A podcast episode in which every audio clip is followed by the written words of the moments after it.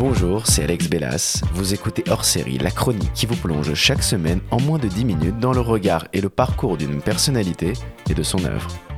Épisode 2, Jonathan Cohen. Vous l'avez découvert avec humour dans son rôle de Serge le Mito.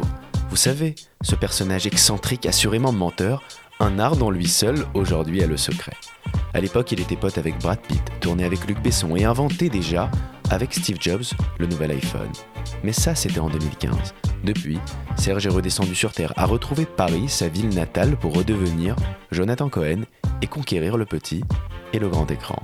Un regard expressif, un rire communicatif, une gestuelle qui s'agite à nous donner parfois mal à la tête, mais que faire? Son excentricité délicieuse rime avec perfection, qui n'est pas sans nous rappeler, avec nostalgie, les héros silencieux d'antan, le mime Marceau ou Charlie Chaplin. Alors, à l'heure où le monde ne tourne plus très rond, Jonathan Cohen lui tourne partout. Pour ce deuxième épisode de hors-série portrait du comédien qui nous fait pleurer de rire avec intelligence et modernisme. Et rien que ça déjà, aujourd'hui, ça fait du bien. Putain Putain Wow Wow T'es un malade ou quoi Mais qu'est-ce que tu fais Putain Qu'est-ce qu'il y a Il y a une soirée canal, on n'est pas invité, putain Quoi Putain Pas vrai Mais c'est pas vrai, mais merde Mais merde, bordel Mais pourquoi ils nous font ça, nous J'en ai marre d'eux Oh merde Putain, je déteste c'est pas normal. Voilà, je suis désolé, c'est pas normal. C'est pas normal de faire ça. Vous voulez quoi? Vous voulez nous pousser à bout? C'est ça que vous voulez faire? À chaque fois, vous nous faites le coup. C'est pas normal. On est en 2011, Jonathan Cohen, tu débarques sur Canal+, avec un format court, les deux mecs qui bossent à Canal. Le chemin est encore long et les places se font chères dans un paysage humoristique riche sur la chaîne cryptée à l'époque. Seuls des petits rôles du mec souvent en arrière-plan te sont proposés. Vous savez, c'est ce mec qui balance sa petite phrase, certes parfaite, bourrée de drôlerie, mais encore trop courte pour ce comédien, au talent indéniable déjà. Et pourtant, comédien, tu l'es véritablement. Presque dix ans auparavant, tu intègres le prestigieux et rigoureux Conservatoire de Paris, qui aura vu passer les plus belles histoires du cinéma français, Belmondo, Nathalie Baye et Pierre Ninet, pour ne citer que. Comme si le costume était encore trop grand pour toi, comme si l'enfant originaire de Pantin en banlieue parisienne n'était pas encore prêt à entrer dans la grande famille très fermée du cinéma français. Toi qui, avant de se prendre de passion pour le théâtre, déblatérais déjà tes mythos en tant que commercial pour vendre des fenêtres ou lors des dîners familiaux. Que n'avez-vous jamais dit à votre mère? Que j'avais euh, cassé son mur euh, avec un sabre. Il y avait un sabre qui était sous son lit, qu'elle voulait vendre à une brocante, et moi je m'amusais en, euh, en douce euh, derrière, voilà. Et un jour, le, le- le- la lame du sabre est partie parce qu'elle était mal accrochée au katana, au, manche. Du coup, elle a éclaté le mur et elle a fait un trou alors qu'elle elle venait de refaire le papier peint. Et je me suis fait passer pour un. un- je l'ai appelé, je me suis fait passer pour un fou en disant Maman, ça va pas du tout Je suis en train de péter un plan, je crois que j'ai cassé le mur de colère Il faut que j'aille voir un psy Du coup, j'ai été voir un psy euh, pour faire passer le, le coup du sabre. Sans le savoir, peut-être, la meilleure école que tu aies pu connaître pour tester tes premières histoires. Le chemin fut long, trop long. En 2015, après quelques passages au cinéma dans les films de Lisa Azuelos et Kim Chapiron, entre autres, tu retrouves les révérences de l'humour canal et intègres la bande de Bref aux côtés de Kian Kojandi, Kéron, Bérangère Krief et Alice David. Tu joueras le rôle du meilleur pote, celui qui te colle définitivement à la peau. Avec intelligence et professionnalisme, tu joues ta carte à fond.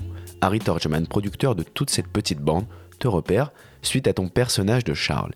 Il te propose de produire ce qui lancera définitivement ta carrière, Serge le Mito. Et donc, on, on- on s'assoit comme ça. Il y a Brad Pitt qui vient me parler à l'oreille. Il me fait. Il me fait. Euh, mec, ils font de la viande cachère ici. Je fais. What? Tu manges cachère? Il me fait. Euh, ouais. Je fais. Mais t'es feuge? Et là, le mec, il répond hop. Je sens qu'il y a un stress. Tu vois, je sens qu'il est païen. Je fais. Tu veux qu'on aille fumer une clope deux minutes? On va fumer une clope. Angelina fait la gueule. Je crois qu'aussi parce qu'elle a fait la gueule, parce que le film, il a pas marché et tout, elle est païen.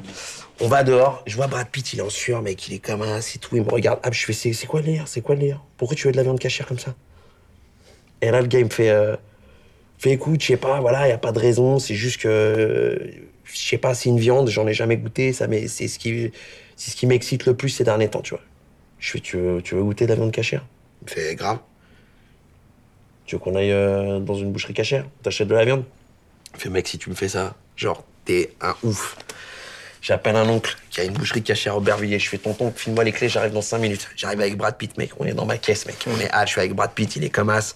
On met de l'Asie, congolerie, petite Zumba et tout, il est heureux. On arrive chez Cléon, on prend les clés. Mon Cléon, il fait C'est qui? Je fais Cherche pas, tonton, y a pas d'embrouille. Vas-y, regarde même pas dans les yeux. On arrive à Aubervilliers. Mec, je ouvre la boucherie.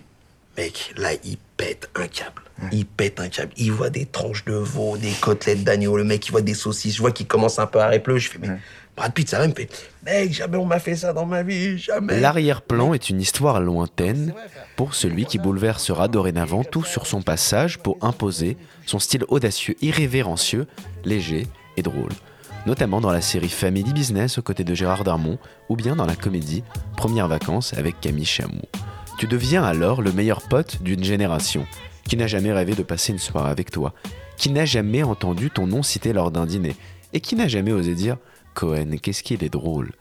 Mais drôle, si tu n'étais que ça, attachant et sensible font également partie de ta palette fantastique et complète d'acteurs. En 2020, tu formes avec Marina Foïs un couple burlesque dans le film énorme mis en scène par Sophie Le Tourneur. C'est moi qui vais l'allaiter, madame. Les hommes allaitent maintenant. On va prendre une prothèse, d'accord, qui est reliée euh, au mamelon. Vous avez vu un- une psychologue? On n'a pas besoin. Comme si le pote avait grandi, mûri et qu'il était devenu adulte tout en conservant son âme d'enfant. Ton rôle de mari, prêt à tout pour devenir père, jusqu'aux situations les plus sordides, te va comme un gant.